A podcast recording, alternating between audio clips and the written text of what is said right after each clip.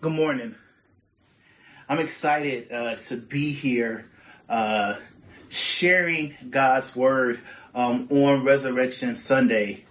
Um, when I reflect um, on everything that the resurrection means um, for our lives, um, our salvation, um, our restoration, our reconnection to God, it's such a beautiful uh, opportunity to just celebrate that Jesus Christ is risen.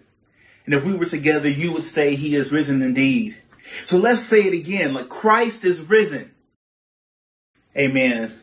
We serve an amazing God. And even though I'm preaching from my bedroom, uh, I feel his presence. Um, and I'm so thankful for all of the different ways that we are continuing to connect. Um, I know that this Easter Sunday is uh, just so different for so many of us. Uh, this is normally the day that we, it's a lot easier to invite our friends and our families who are non-believers. Um, but I believe that God is moving. I know that God is moving. And there are people all over the world who are being touched uh, because their timelines right now are being flooded like they have never been flooded before with the gospel message. Uh, so join me um, in a word of prayer. Gracious God, we just say thank you uh, for gathering us today. You are a mighty, marvelous God. And as we celebrate the resurrection of your Son, Jesus Christ, the greatest gift that we could ever receive, dear Lord, I am reminded today as we talk about the importance and the power of memory, um, dear Lord, how much or how important it is to remember your words in difficult times and difficult seasons uh, the Lord. So we lift you up this morning, and it's in your Son Jesus' name that we pray. Amen. So as uh, I want to thank uh, Sarabi for reading the scripture passage. Uh, really appreciate you taking the time to do that from downstairs. But yeah, so today we'll spend some time in Luke chapter 24, verses 1 through 12. And uh, I think the title that I want to use to kind of shape our time together this morning is remember what Jesus said. Remember what Jesus said. Brothers and sisters, memory uh, is a funny thing. And what's even funnier to me about memory um, is the fact that how multiple people can be in the same place at the same time, experience the same thing, but remember it completely different. Memory, brothers and sisters, shapes so much of who we are, so much of what we do, how we speak, speak, how we act, not just the information that we remember that we need to graduate from uh, grade school and high school and uh, the memory that we need to have for our jobs and things like that, but also how we remember um, life's uh, interactions.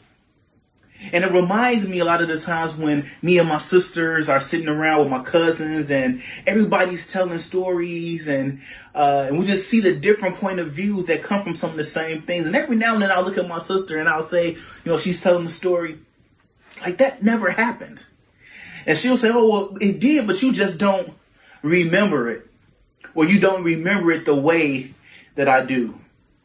Because the other thing about memory, brothers and sisters, is sometimes when life interacts with our memories, we can often uh, forget uh, some of the things that we should. We might forget minor details. We might forget feelings that over time, uh, what we um, experience as memories can change. And it reminds me of a book uh, by Miroslav Volf called The End of Memory. And it talks about how important it is to remember rightly because sometimes with our memory, we can allow our our memories and our thoughts uh, to, to be skewed by trauma, to be skewed by circumstance, and not necessarily um, interact with them correctly.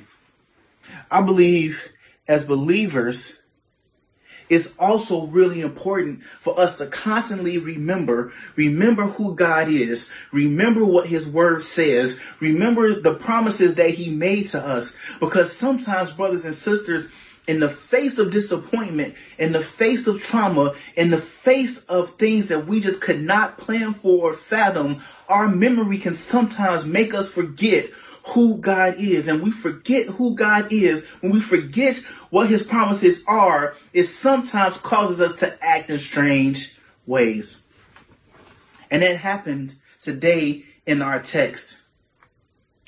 Because these women, uh, uh, the women in the story who we don't find out who they are until later on in the verse, um, were marred with disappointment. And understandably so. There, there's no judgment for these women. There's no judgment for the other disciples. Because they had witnessed Jesus Christ being falsely accused. They had witnessed him being betrayed and arrested. They had witnessed him get a guilty verdict. They, they had witnessed him being beaten and stripped and beaten almost beyond recognition.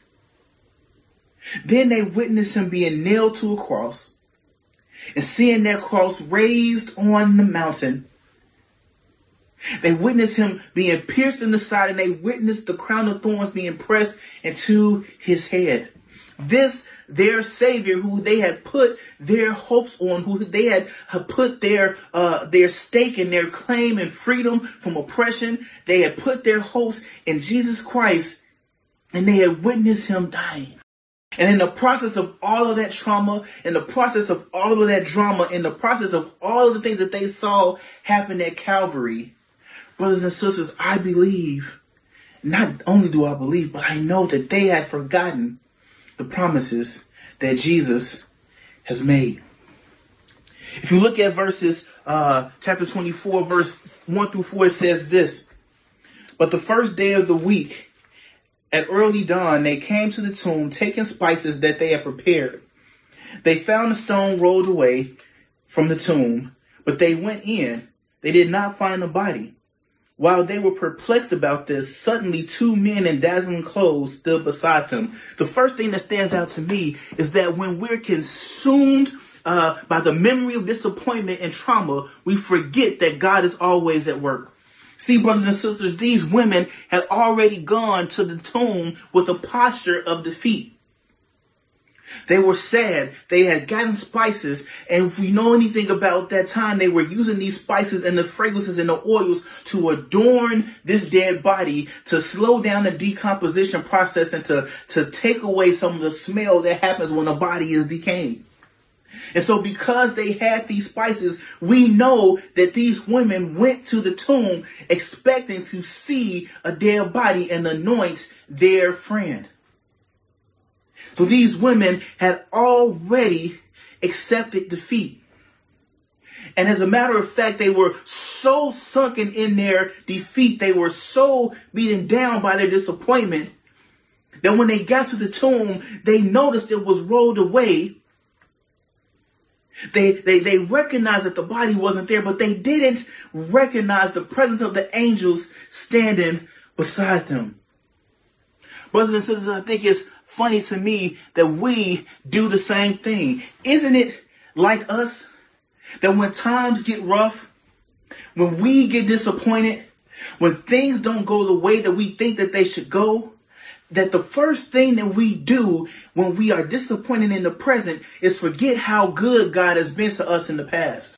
And brothers, this is when we forget how God has how good God has been to us in the past, when we look back over the stories of our lives, when we look back through all of the things that we've gone through, when we look back through all the things that we've overcome, we see that God has been with us time after time after time. We can think about the ways that God was moving when we didn't know he was moving. But for some reason in this moment, these women have forgotten. They have forgotten that Jesus raised Lazarus from the dead. They have forgotten that he healed the blind man and made the lame man walk. They have forgotten that he had fed thousands. They had forgotten everything that Jesus had done and was consumed with the present. And brothers and sisters, just like us, when we get consumed with what's happening in front of us, when we get consumed by our present circumstances, it's easy to forget all of the things that God has done and all of the ways that God is constantly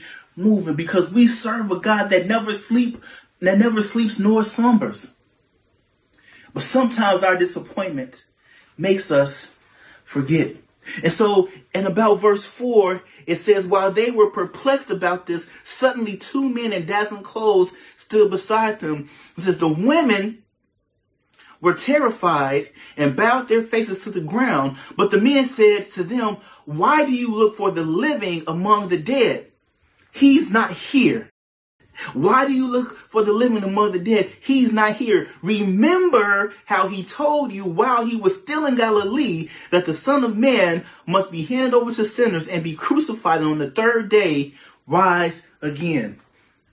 Brothers and sisters, here is the, the, the, problem that we see in the text. The second thing that I want to point out is that when we live by what we see, it's easy to forget what Jesus said.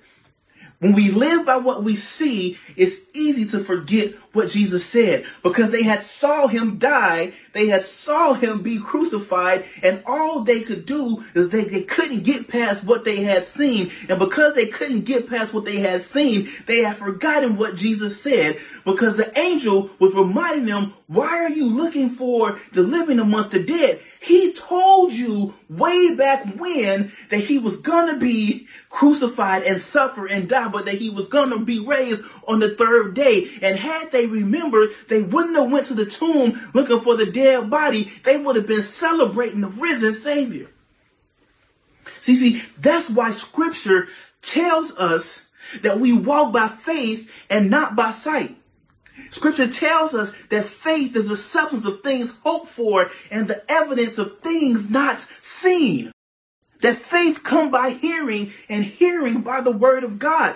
Brothers and sisters, for the believer, we should be much more shaped by God's word than by what we see.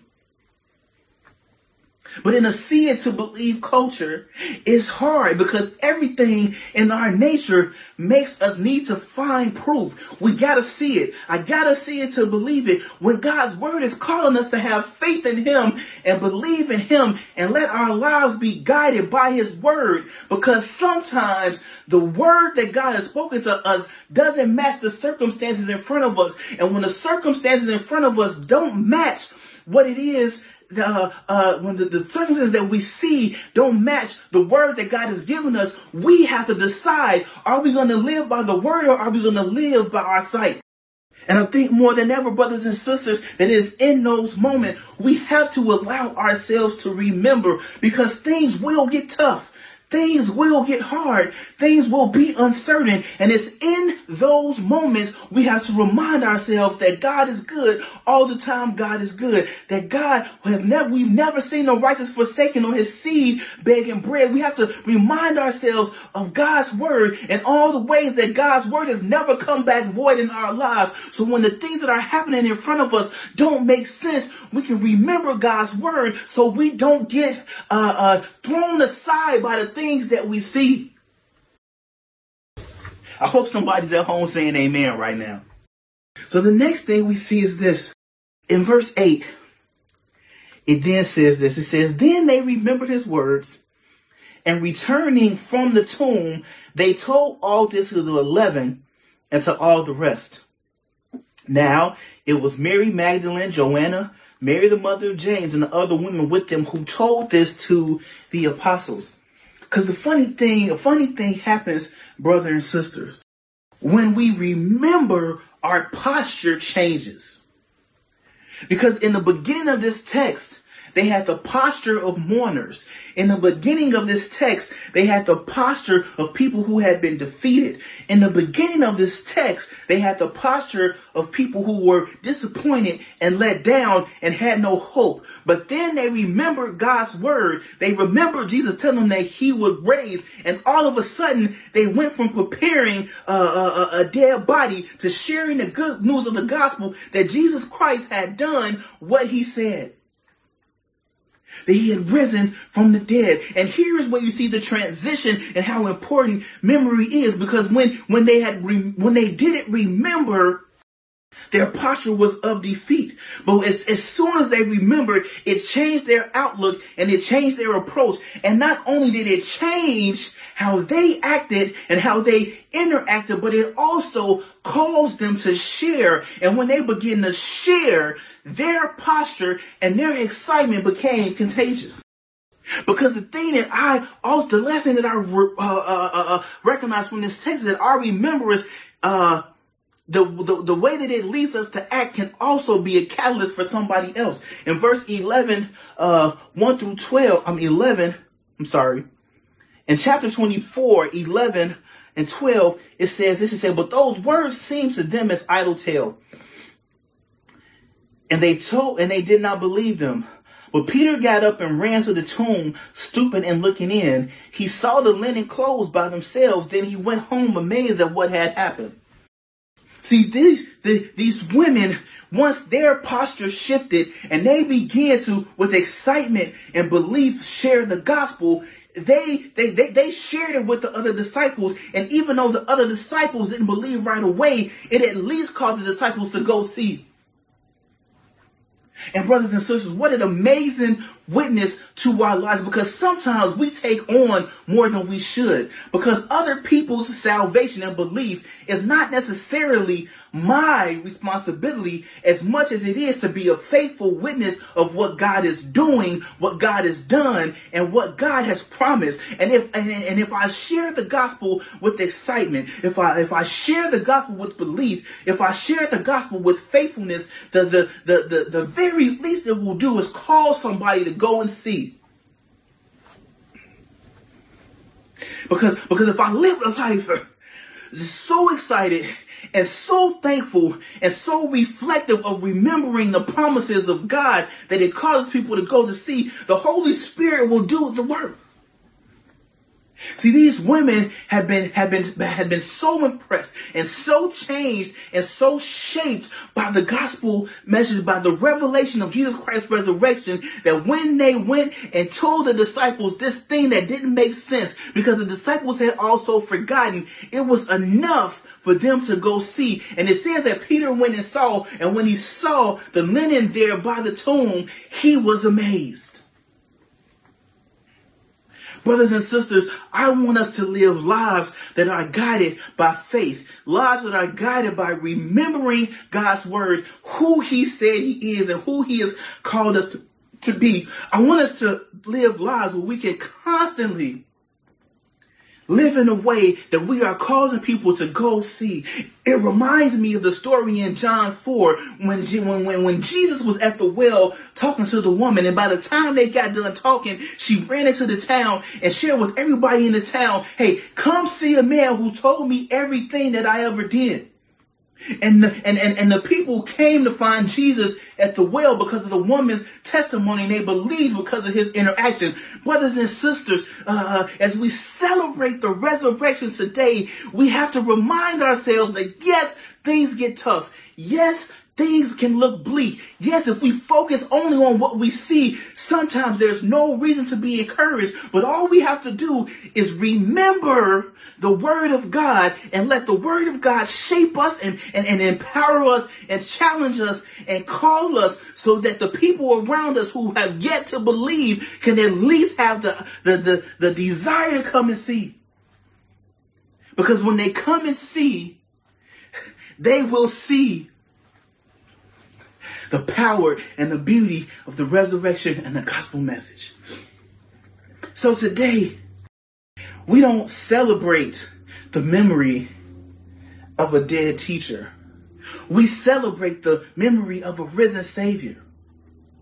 We celebrate, we celebrate remembering the word when God promised that he loved us so much that he would send his son to die on the cross so that whosoever believeth in him should not perish but have everlasting life. We celebrate a risen Savior because Christ has risen and because Christ has risen, we have a chance at new life. We have a chance at reconnecting with God. We have a chance to be better than we've ever been. And when we go and tell the story, when we go and share all the ways that we remember how good God has been and how many ways he's, he's promised us new life in him, I believe the world will be challenged and changed and called to come see. We serve a risen Savior.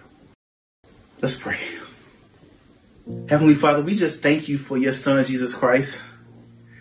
We thank you for those, those reminders that come. Those reminders that come in our darkest, deepest moments that remind us of your promise, promises, that remind us of your grace, that remind us of your word, that we are people that walk by faith and not by sight, dear Lord. And in those moments, dear Lord, when we find ourselves struggling, dear Lord, remind us through the power of your Holy Spirit of the promises that you made to us.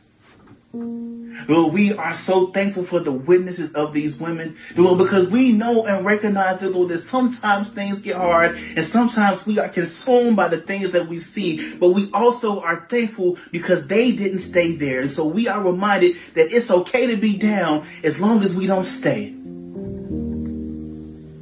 Because we have the gift of memory. Dear Lord, as we end our time today, as we end our sermon, dear Lord, remind us to reflect in our toughest moments, remember what Jesus said.